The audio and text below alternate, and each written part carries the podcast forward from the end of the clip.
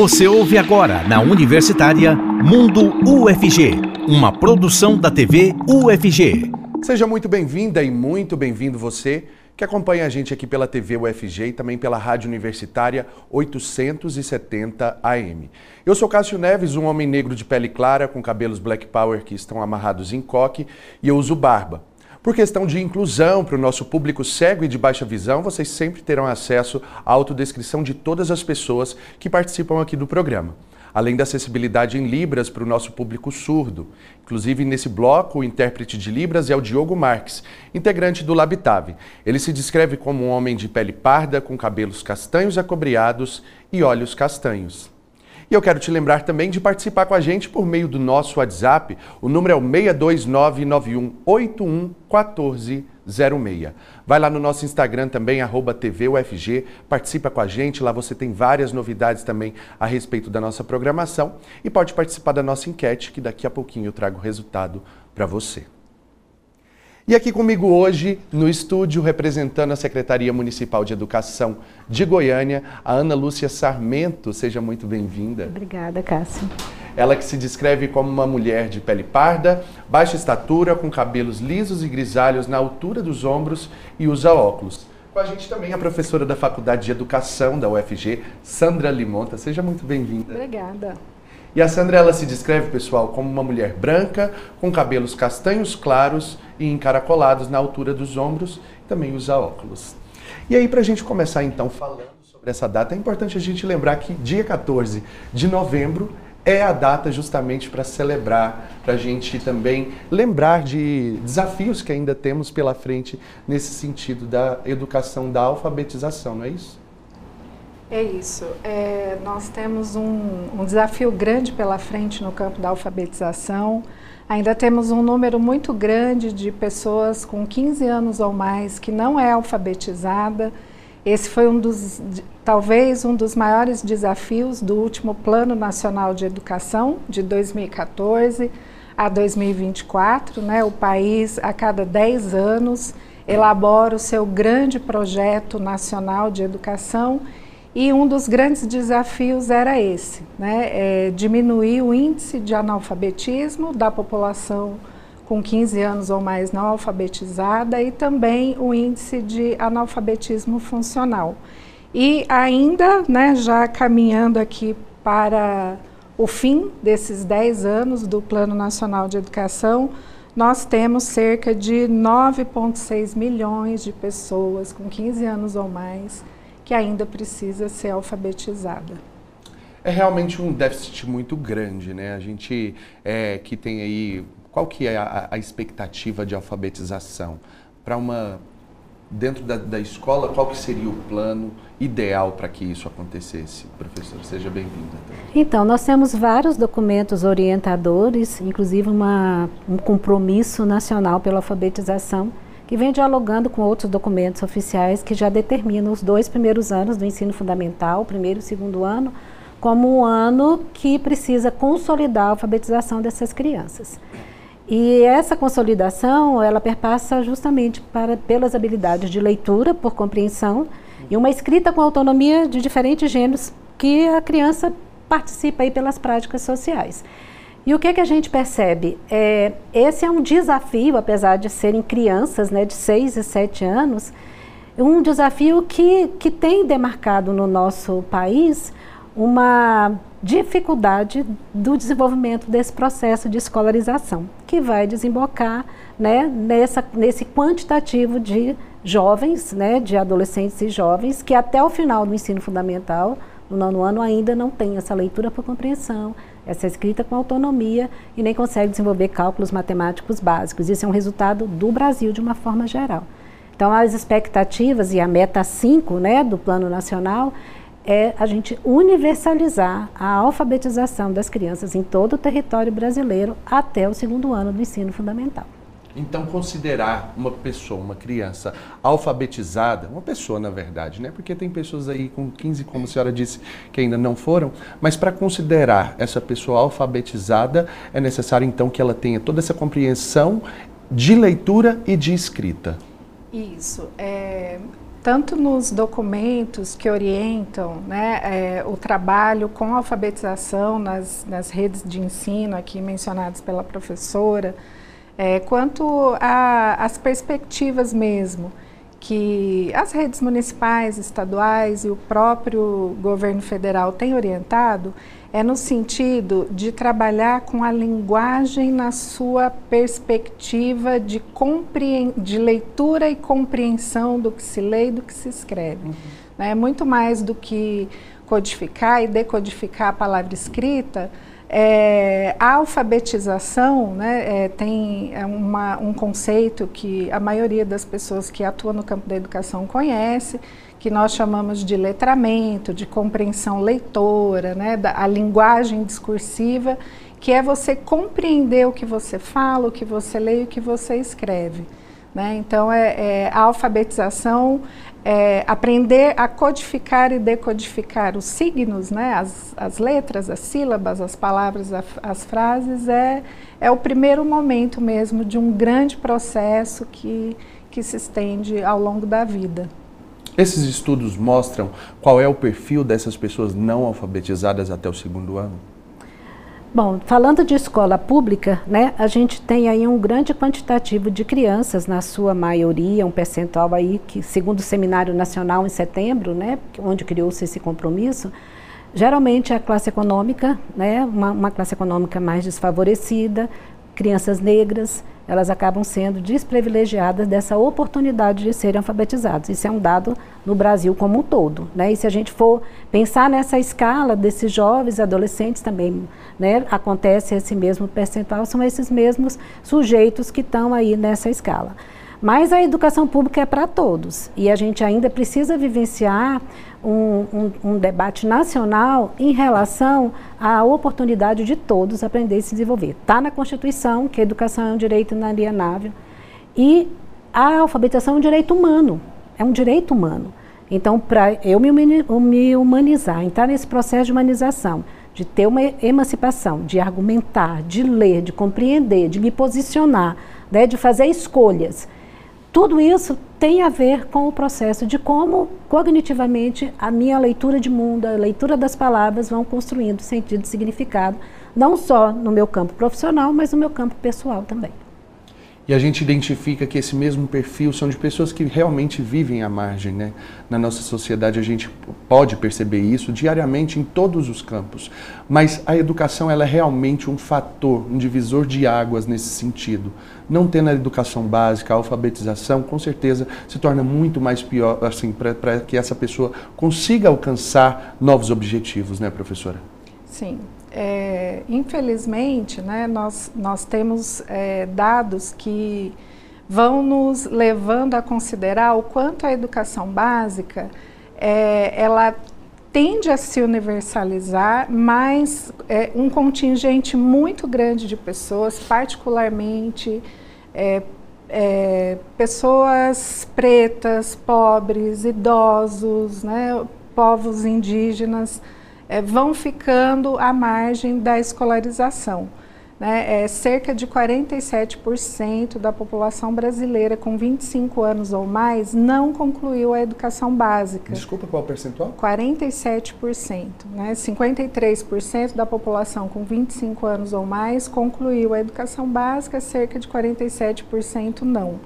E dentro desse número de pessoas que não concluíram, é maior o contingente que sequer concluiu o ensino fundamental.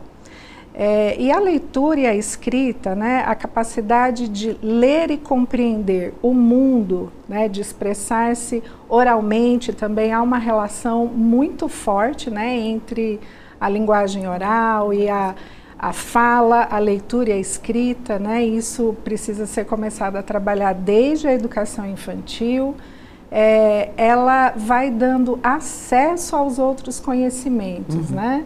As ciências, a própria matemática, história, geografia, enfim, todo o conhecimento passa pela necessidade é, de, de ler, produzir, interpretar textos escritos. Né? Então, é, é esse um, um, desafio muito grande. Né? É, fazer com que o sujeito desenvolva a capacidade de leitura e da escrita, né, com que ele se aproprie da linguagem escrita e, ao mesmo tempo, permaneça na escola, conclua a educação básica. Né?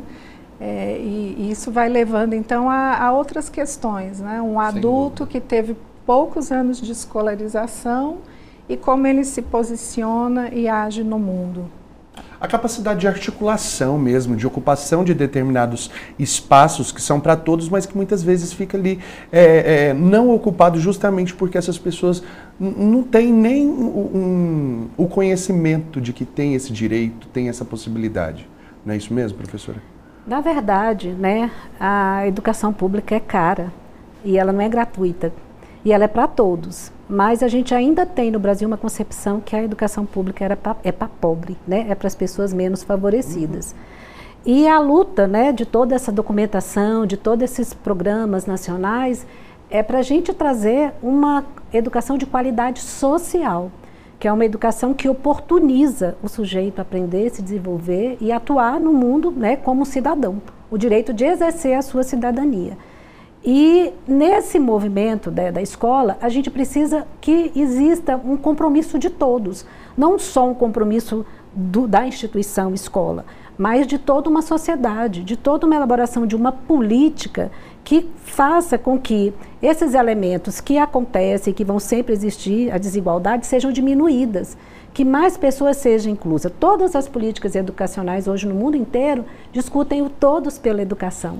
Né? Então, o todos são todos mesmo. Então, a gente precisa favorecer, né? e isso está nos documentos oficiais também, a, a, estadia, né, essa, é, o sujeito estar na escola, ele permanecer na escola, a gente já tem avançado no estar e no permanecer, mas a gente ainda não avançou no aprender né, que é isso que a professora trouxe. O aprender na escola, eu tenho a leitura e a escrita, eu aprendo a ler e escrever para depois, a, a, partir da leitura e da escrita, eu me apropriar dos conhecimentos que foram sistematizados pela humanidade, uhum. em todas as áreas do conhecimento. Então, esse movimento de ampliação de conhecimento, que muda meus processos cognitivos, meu modo de compreender o mundo, de me posicionar, fazem diferença não só na relação individual, mas também na organização coletiva de uma sociedade. Nesse sentido de não ter alcançado as metas que estavam estabelecidas de, de alfabetização, de onde vem o problema? É falta de procura? É falta de política pública? O que, que seria? Eu creio que é um, um conjunto de, de fatores, né? É, a perspectiva era que esse índice de, da população com 15 anos ou mais não alfabetizada é, chegasse a zero, zerasse, né? 100% da população acima de 15 anos alfabetizada ao final da vigência do Plano Nacional de Educação, que é agora 2024. Né? Isso. É, isso não foi, não foi alcançado. Né? Eu acho que é um conjunto de fatores. E eu não posso deixar de mencionar que há uma necessidade muito grande de é, formação dos professores alfabetizadores e condições de trabalho nas escolas, né? não só dos professores alfabetizadores, eu creio que de todos os professores, para que é, esses programas, esses projetos, né, eles realmente sejam implementados né, com essa qualidade, com essa dinamicidade que, que se exige o processo de alfabetização, né, que é o que nós estamos claro. tratando aqui, mas que continua, como eu disse, né, é, ao longo da vida desse estudante até ele concluir o ensino médio. Eu acho que temos bons projetos, né, boas ideias, é, propostas muito interessantes de trabalho com diferentes gêneros textuais, isso é muito importante. Né? Inclusive, a gente pode voltar é, a, a, falar um pouco mais sobre isso no próximo bloco. Certo. A senhora continua com a gente, quero aqui agradecer as nossas entrevistadas de hoje. Daqui a pouco a gente volta, então, trazendo muito mais sobre esse assunto. Está aqui comigo hoje a Ana Lúcia Sarmento, representando a Secretaria Municipal de Educação de Goiânia e também a professora Sandra Limonta, da Faculdade de Educação da UFG.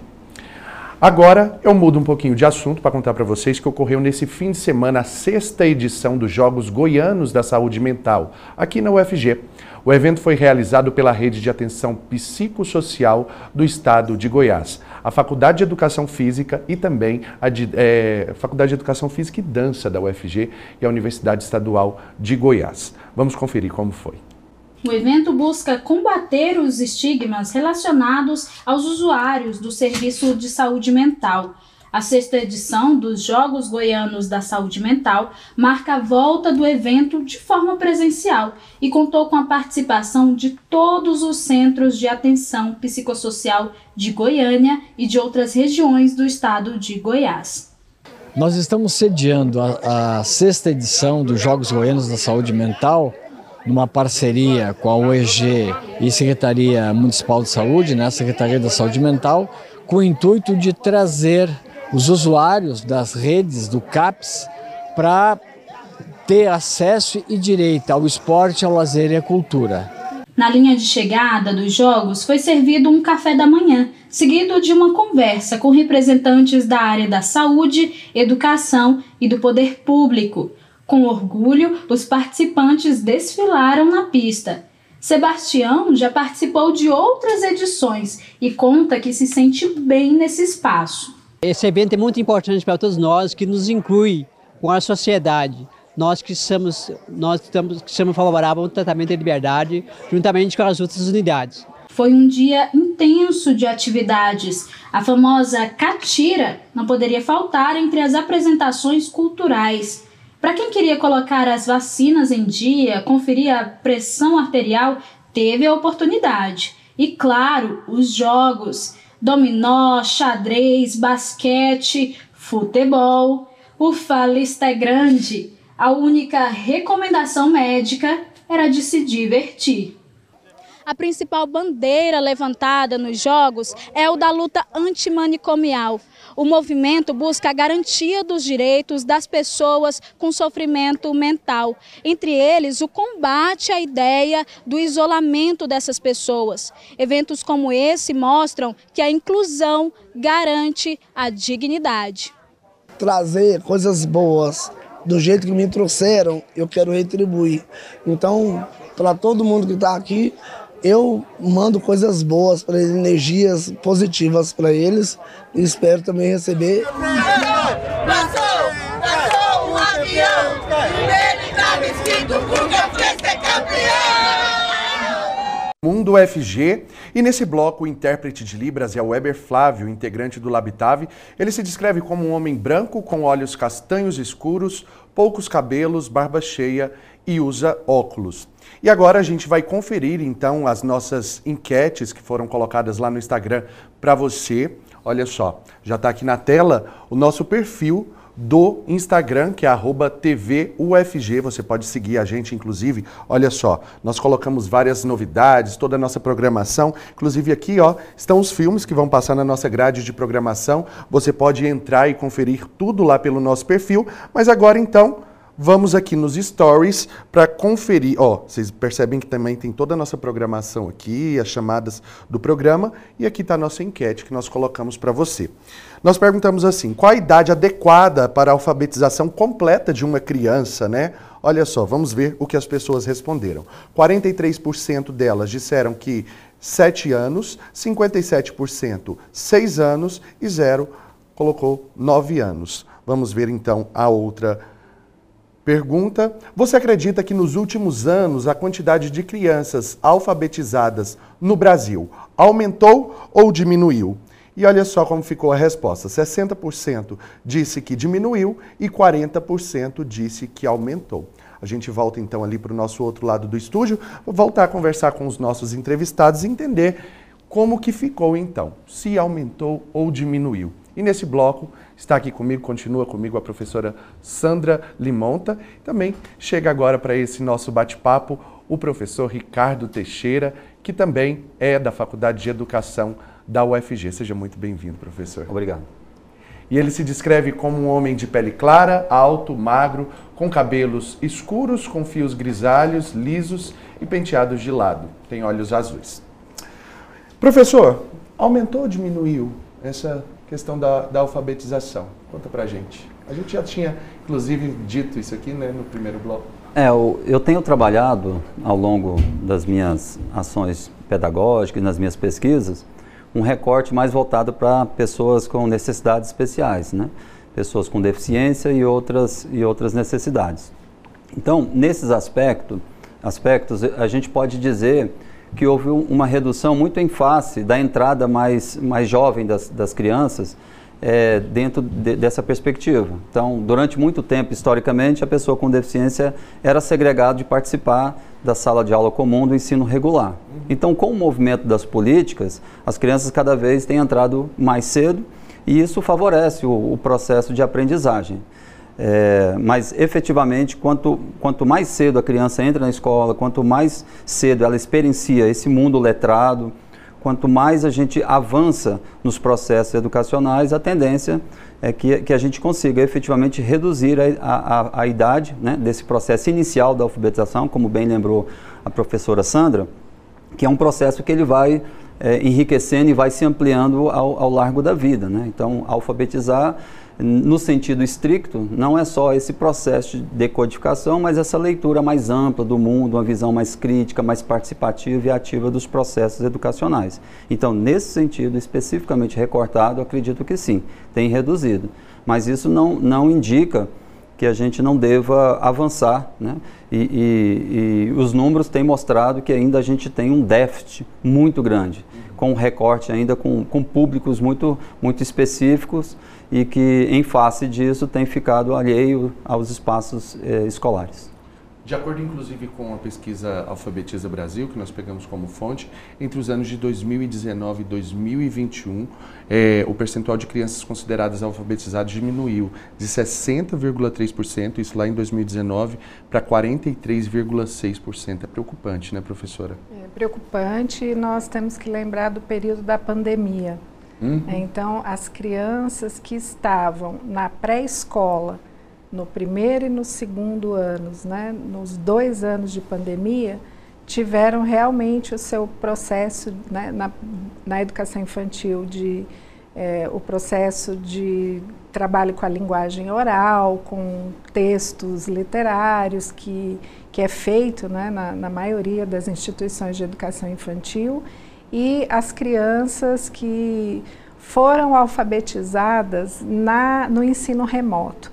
Né? Isso é um, uma questão que é, vai, vai sendo, é, vai trazendo né, problemas e questões a serem repensadas e resolvidas, eu creio, é, para esse grande contingente que agora está no terceiro, quarto, quinto anos dos anos iniciais do ensino fundamental. Os anos iniciais do ensino fundamental no Brasil vai do primeiro ao quinto ano. A criança entra na escola aos seis anos de idade. A expectativa é que ao final do primeiro ano do ensino fundamental, ela já esteja alfabetizada, já seja capaz de codificar, decodificar palavras, pequenos textos. É, e o processo de alfabetização ele, ele né, deve se consolidar né, num, num trabalho pedagógico é, de expectativa até o final do terceiro ano do ensino fundamental. É, mas daí para frente é todo um processo de aprimoramento da linguagem escrita. Né? E, e, o grande papel que tem aí é o trabalho com a, a ideia de que o, o, o, texto, a palavra tem significado. Né? E, é, e é isso que precisa ser incorporado a esse repertório de leitura escrita da criança, né? que a partir aí do terceiro ano do ensino fundamental, é, abraça o mundo né, por meio da, da, linguagem escrita, não só lendo, mas também produzindo textos.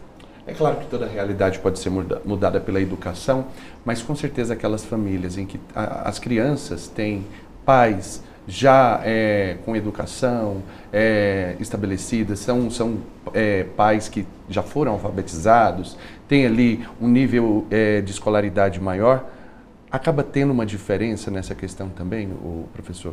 Muito importante. Né? Então, é, uma família letrada, ela, ela tende a estimular a criança cada vez mais cedo a entrar nesse mundo letrado, né? a incentivar. Retornando à perspectiva da pandemia, é, as assimetrias sociais ali ficam asseveradas, mesmo que dentro do, do, do, interior das famílias haja essa perspectiva, mas a gente percebe que nem, nem todos têm essas condições. Então, é, o, o, fato da pobreza interna às famílias é, no período da pandemia, o fato de, de você ficar é, isolado, não, não, necessariamente isolado, mas distanciado é, da, do, dos espaços, então a suspensão das aulas e a tentativa foi, foi uma tentativa assim abrupta e, e, e emergente, urgente, para não ficar ausente das aulas, fazendo uso de recursos tecnológicos como internet, uso de celulares e outras formas que os professores tentaram muito né, para dar continuidade, muitas famílias que não tinham condições mesmo de recursos materiais, por mais que tivesse toda a estrutura de, letramento, que tivesse as condições, que, mas a competência foi terceirizada aos familiares e muitas vezes a criança não tinha a mínima condição de ter acesso aos materiais em face de não ter os recursos necessários. Né? Então, se de um lado é, é, você bem coloca que a, a, família, tendo, tendo esse, esse, essas condições de alfabetização, de estudo ou, ou, avanço, e ao mesmo tempo, mesmo que não tenha, mas que, que sinta na educação uma ferramenta importante para a transformação social, a pandemia trouxe muitos problemas que a gente só vai poder é, dimensionar com o tempo. É, os professores, no retorno, é, tem trabalhado, tem, tem, tem tentado fazer ali uma, um, um, um, trabalho no sentido de resgate, mas o próprio professor também está adoecido em, em frente a esse processo que é complexo. Né? Então, é, é, um momento difícil, é um momento de retorno e, e possivelmente ainda temos muitos desafios pela frente. Até porque foi assim, um momento de adaptação para todo mundo, né? Sim. Foram professores tentando redescobrir uma maneira de, de, de passar é, essa, esse ensino, utilizando toda a pedagogia dele ali, toda a forma de ensinar, mas por meio agora de uma tela. É muito mais frio, né, quando você não tem esse contato. É, do outro lado, tinham pais que não tinham essa qualificação também, crianças de, de determinados, de diferentes níveis também, que às vezes não consegue parar quieto ali em frente a uma câmera. Sim. É, e considerando também que a, na escola a relação com as outras crianças, né, essa relação direta com as outras crianças, as diversas atividades que vão se realizando ao longo do período escolar, né, o contato com diferentes textos, materiais, é, as próprias disciplinas que vão se sucedendo né, no período escolar, é, tudo isso, todo esse contexto que a escola proporciona, é, não, não pode ser substituído, é impossível né, de ser totalmente substituído.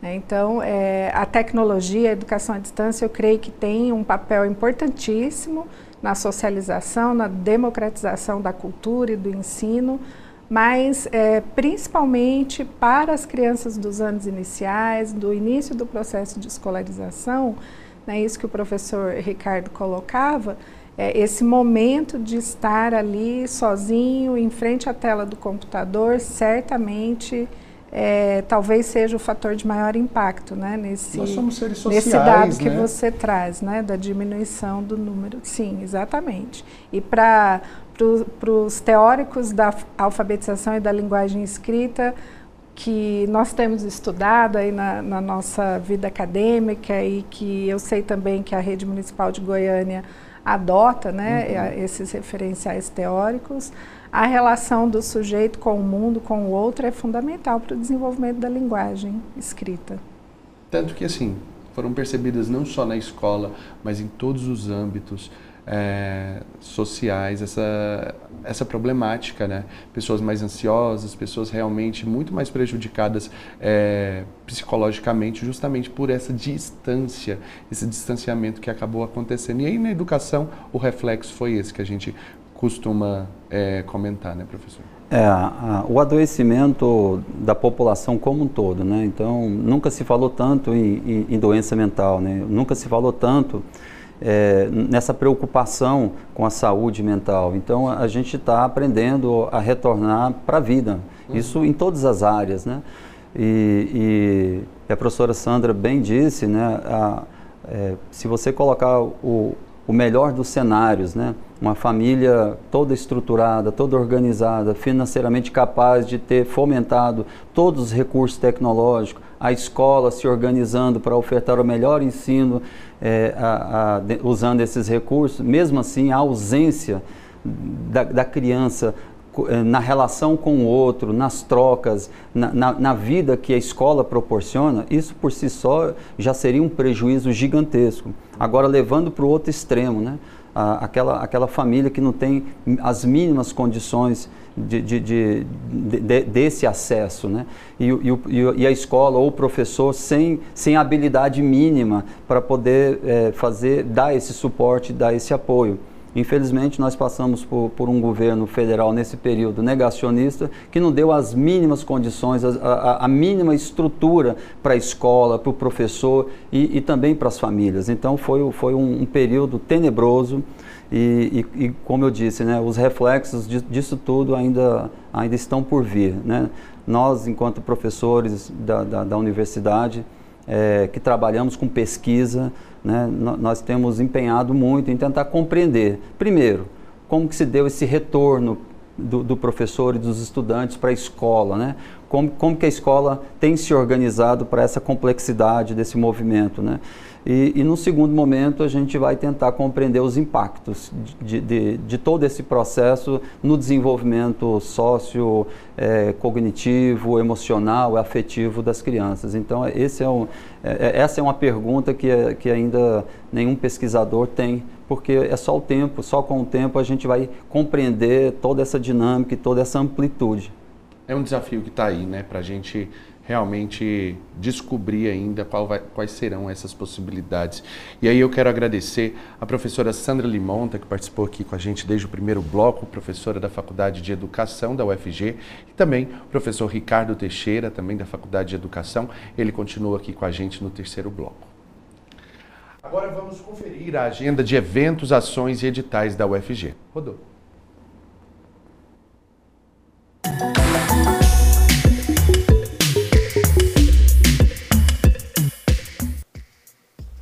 Olá, eu sou Bartolomeu Pereira e trago mais uma agenda UFG para você. Eu sou um homem negro de pele clara, com cabelo black power preto e olhos castanho escuros. Estou em um prédio da UFG com janelas dos dois lados. Então, bora lá conferir as dicas de hoje a Faculdade de Farmácia cedia a exposição coletiva Negritude e Ancestralidade até o dia 30 de novembro. Você pode visitar a exposição de segunda a sexta, das 8 horas da manhã às 6 da noite. A exposição conta com obra de nove artistas e busca tocar o sensível do homem por todos os sentidos sensoriais. E os seminários sobre literatura e imprensa também ocorrem até o dia 30 de novembro. Não é necessário fazer inscrição e você pode acompanhar o evento de forma remota pelo Google Meet ou no mini auditório da Faculdade de Letras. Para mais informações, entre no site ufg.br. Mudando agora um pouco o foco, vamos falar de processo seletivo. O Labverso abriu um processo seletivo para estudantes de design gráfico para o e-design. O processo é direcionado para estudantes da Faculdade de Artes Visuais da UFG, a FAV, a partir do quarto período. Para saber como enviar seu currículo, acesse o perfil do Instagram, fav_ufg. Essa foi a agenda de hoje, nos vemos na próxima, tamo junto e tchau!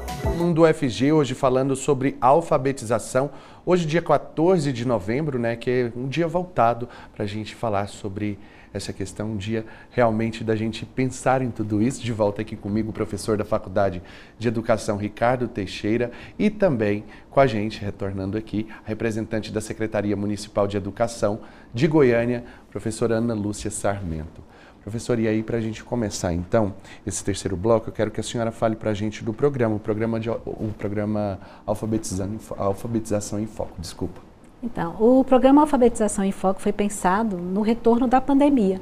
Como a gente vinha conversando no bloco anterior sobre esse movimento, né, esse contexto que acabou, de certa forma, é, deixando com que as crianças do primeiro e do segundo ano não fossem assistidas, não tivessem oportunidade de serem alfabetizadas. Quando o retorno em 2021 do segundo semestre aconteceu, foi pensado então as primeiras ações desse programa que consistiu em fazer um diagnóstico das aprendizagens dessas crianças, do que realmente essas crianças tinham se apropriado nesse contexto, e a partir daí já pensar em uma subsidiar os professores em relação de que quais conhecimentos seriam essenciais, pensando aí de final de agosto até início de dezembro, seriam fundamentais que os professores trabalhassem com essas crianças para a gente tentar começar a recompor um pouco essas aprendizagens. E esse programa aconteceu, foram elencados conhecimentos essenciais do primeiro e do segundo ano, e no segundo ano, pensando em conhecimentos do primeiro e do segundo, para que esses professores então tivessem também uma, uma, uma, um suporte, né? uma assistência também da secretaria em relação ao que deveria ser trabalhado com as crianças. No final, em dezembro, a gente conseguiu ter um outro diagnóstico dessas crianças para perceber os avanços que eles tiveram e pensar já em ações para o ano que vem, né? para o próximo ano, que seria 2022. E em 2022 foi é importantíssima a inserção da educação infantil, as crianças de 4 a 5 anos, dentro desse é, projeto, né, desse programa, pensando aí no desenvolvimento da linguagem oral, da linguagem escrita, pensando na ampliação do repertório dessas crianças, né, por meio das diferentes leituras da própria literatura, dos, das situações comunicativas que elas vivem, né, em toda situação onde a linguagem ela está sendo de certa forma utilizada pelas interações e brincadeiras que fazem parte desse processo de aprendizagem delas, e as crianças do primeiro e do segundo ano, acrescentando as do terceiro ano, porque o resultado desse programa no final de 2022, já 2021, já nos apontou a necessidade de atender as crianças do terceiro ano, que a gente chamou de recomposição das aprendizagens. Então, como que se constituiu esse 2022 dentro do programa Alfabetização em Foco? A gente tinha um currículo a ser implementado que tem a ver com a perspectiva enunciativa discursiva, onde essa criança tem vez e voz do que fala, um discurso que é construído pela história dela, no contexto que ela vive, né, por todas as possibilidades que ela tem de usar essa linguagem. E esse ponto de partida desse currículo, né, dentro dessa perspectiva enunciativa discursiva, ele iria trazendo nas diversas formas de organização do trabalho pedagógico diagnósticos de onde essas crianças estão, as que estão em processo e as que precisam avançar. E aí, dentro dessa categoria, a gente pensou nesses diagnósticos periódicos, periódicos e permanentes e fomos auxiliando os professores na organização de um planejamento e criando propostas de intervenções. O que, que são essas propostas de intervenções? A gente pensava orientando o professor no planejamento, na rotina pedagógica estruturada, no tipo de atividades que poderiam ser feitas para esses diferentes grupos na sala. Então a gente tinha crianças que não tinham se apropriado desses conhecimentos, crianças que tinham se apropriado, estavam no processo, mas crianças que já estavam apropriadas. Então a gente precisava. Cortar, a senhora, rapidinho. A gente é, é, precisa entender, inclusive, que é, essa diferenciação, essa, é, esse estudo de cada ser como um ser é, individual, que cada um tem suas particularidades, é necessário ser considerado em toda etapa do conhecimento, né? E aí o professor pode até falar para a gente é, sobre essa questão de, de crianças com algum tipo de deficiência, a dificuldade que é enfrentada pelos educadores dentro das salas de aula também para lidar com toda essa situação, né, professor? Sim, sim. É, acho que a escola ela, ela vive muitos desafios. Né? Então, quando você tem a criança adentrando a escola numa idade que a gente chama de idade adequada, é, é, ela cognitivamente, é, ela tem todo, todas as condições desse desenvolvimento se dar de uma forma mais acelerada. É, infelizmente, nem todas as crianças chegam na escola nessa realidade. Então é muito comum, e a professora que a gente já trabalhou juntos e, e, e conhece bem a realidade da sala de aula, muitas vezes a gente está em sala de aula, em turmas bem avançadas, trabalhando com. Eh, geralmente são grupos muito heterogêneos, essa ideia de aluno mediano é, é uma ideia que não existe, esse aluno ideal é, é uma tipificação construída, mas é, é, quem trabalha na realidade sabe que isso não se, não se aplica.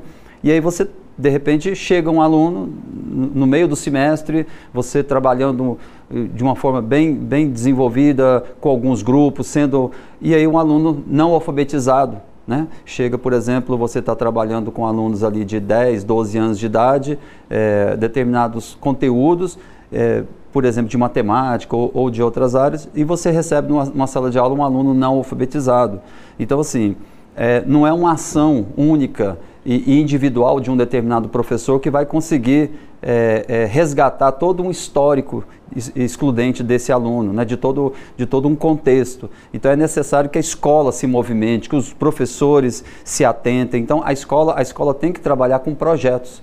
É, de outra sorte, esse aluno que chega com, com 12, 13 anos não alfabetizados, não cabe a ele entrar numa turma inicial de alfabetização de crianças com 6 anos de idade.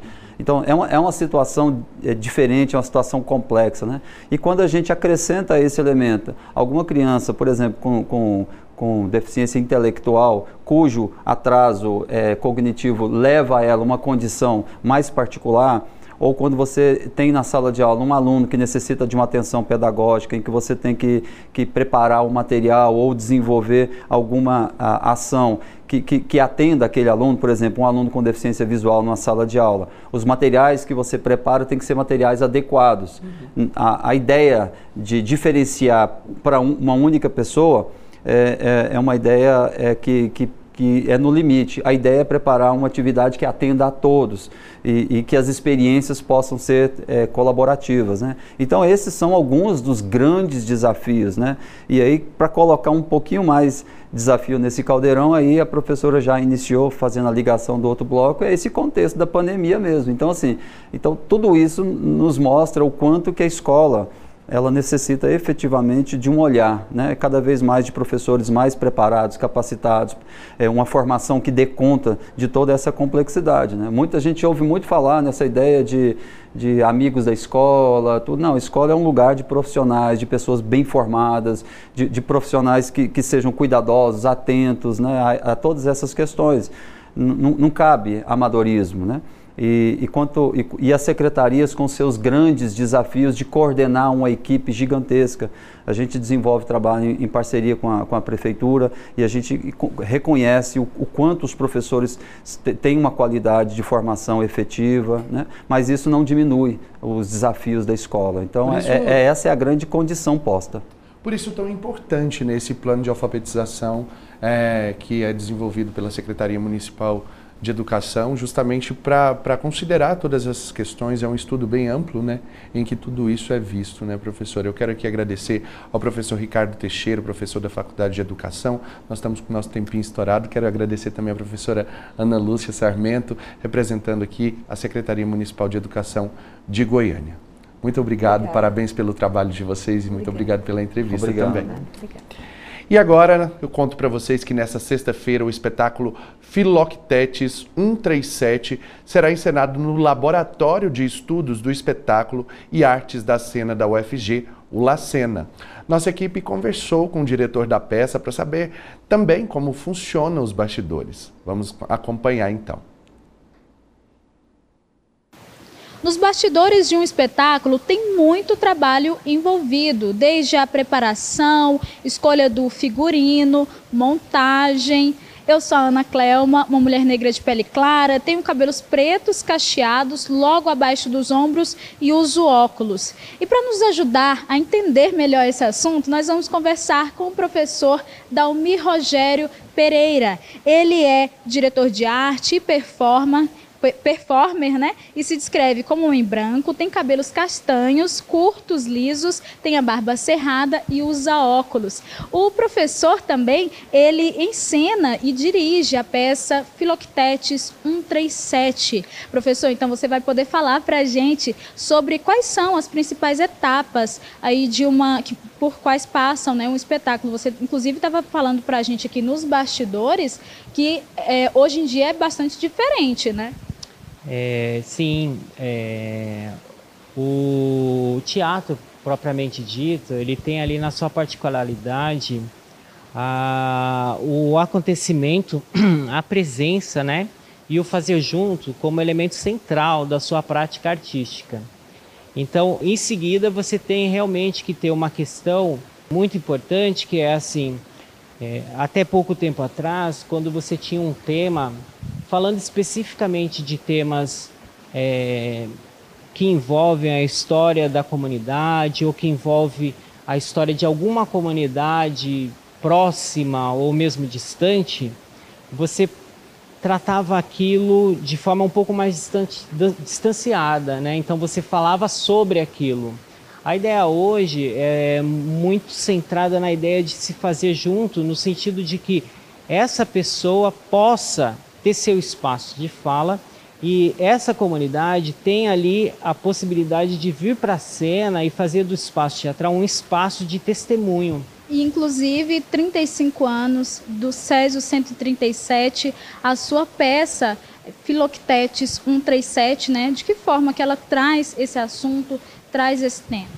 Filoctetes, né, que é uma tragédia grega de Sófocles, e também um texto é, do, de um autor chamado Rainer Miller, traz a história de um, um dos sujeitos envolvidos na guerra de Troia e que a caminho de Troia é, eles pararam na ilha de Crisa para fazer um, um, um, rito, né, a deusa local, e ele acabou pisando no espaço sagrado e foi picado por uma serpente. Isso gerou nele uma chaga, né?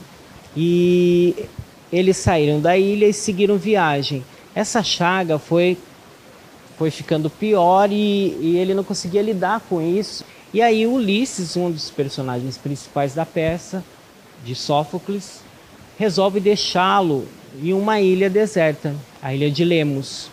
Ele fica lá isolado por 10 anos. Essa relação com a dor, com o exílio, é, me fez pensar muito nessa, nessa relação de uma tragédia local que é o Césio 137. Ao me deparar com essa situação, eu vi que tinha uma das figuras centrais ali, um dos envolvidos, que era o Roberto Santos Alves. Ele é, teve ali, né, em função da situação, o seu antebraço é, amputado.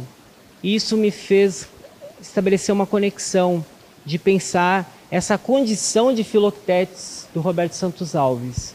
Então a ideia não era necessariamente, mais uma vez, trazer a espetacularização dessa situação, e sim voltar o olhar especificamente para essa figura. Só que o espetáculo não trata necessariamente da figura de Roberto Santos Alves, trata da minha busca ao, de ir ao encontro de Roberto Santos Alves. Por isso, Filoctetes 137. Perfeito, professor. Dalmir Rogério Pereira, muito obrigada por participar aqui com a gente. Ele que dirige e encena a peça. E olha só, você que quer acompanhar, é, vai ser encenada na sexta-feira, às 5 da tarde, esse espetáculo é, é, aqui no Lacena, fica bem ao lado da Biblioteca Central, no campus Samambaia da UFG, fica bem próximo aqui, bem em frente à reitoria também da universidade, para ficar mais fácil aí para você se localizar, tá bom? Então, sexta-feira, às 5 da tarde, vem cá, vem acompanhar Filoctetes 137. Muito bem, pessoal. Eu vou ficando por aqui, mas eu te espero depois de amanhã. Na verdade, amanhã vocês ficam com a apresentação da Camila. E muito obrigado pela companhia. Amanhã, é, amanhã então vocês continuam com o programa, né, com a apresentação da Camila. E na quinta-feira eu tô de volta. Beijos e até mais. Tchau. Você ouviu na Universitária Mundo UFG, uma produção da TV UFG.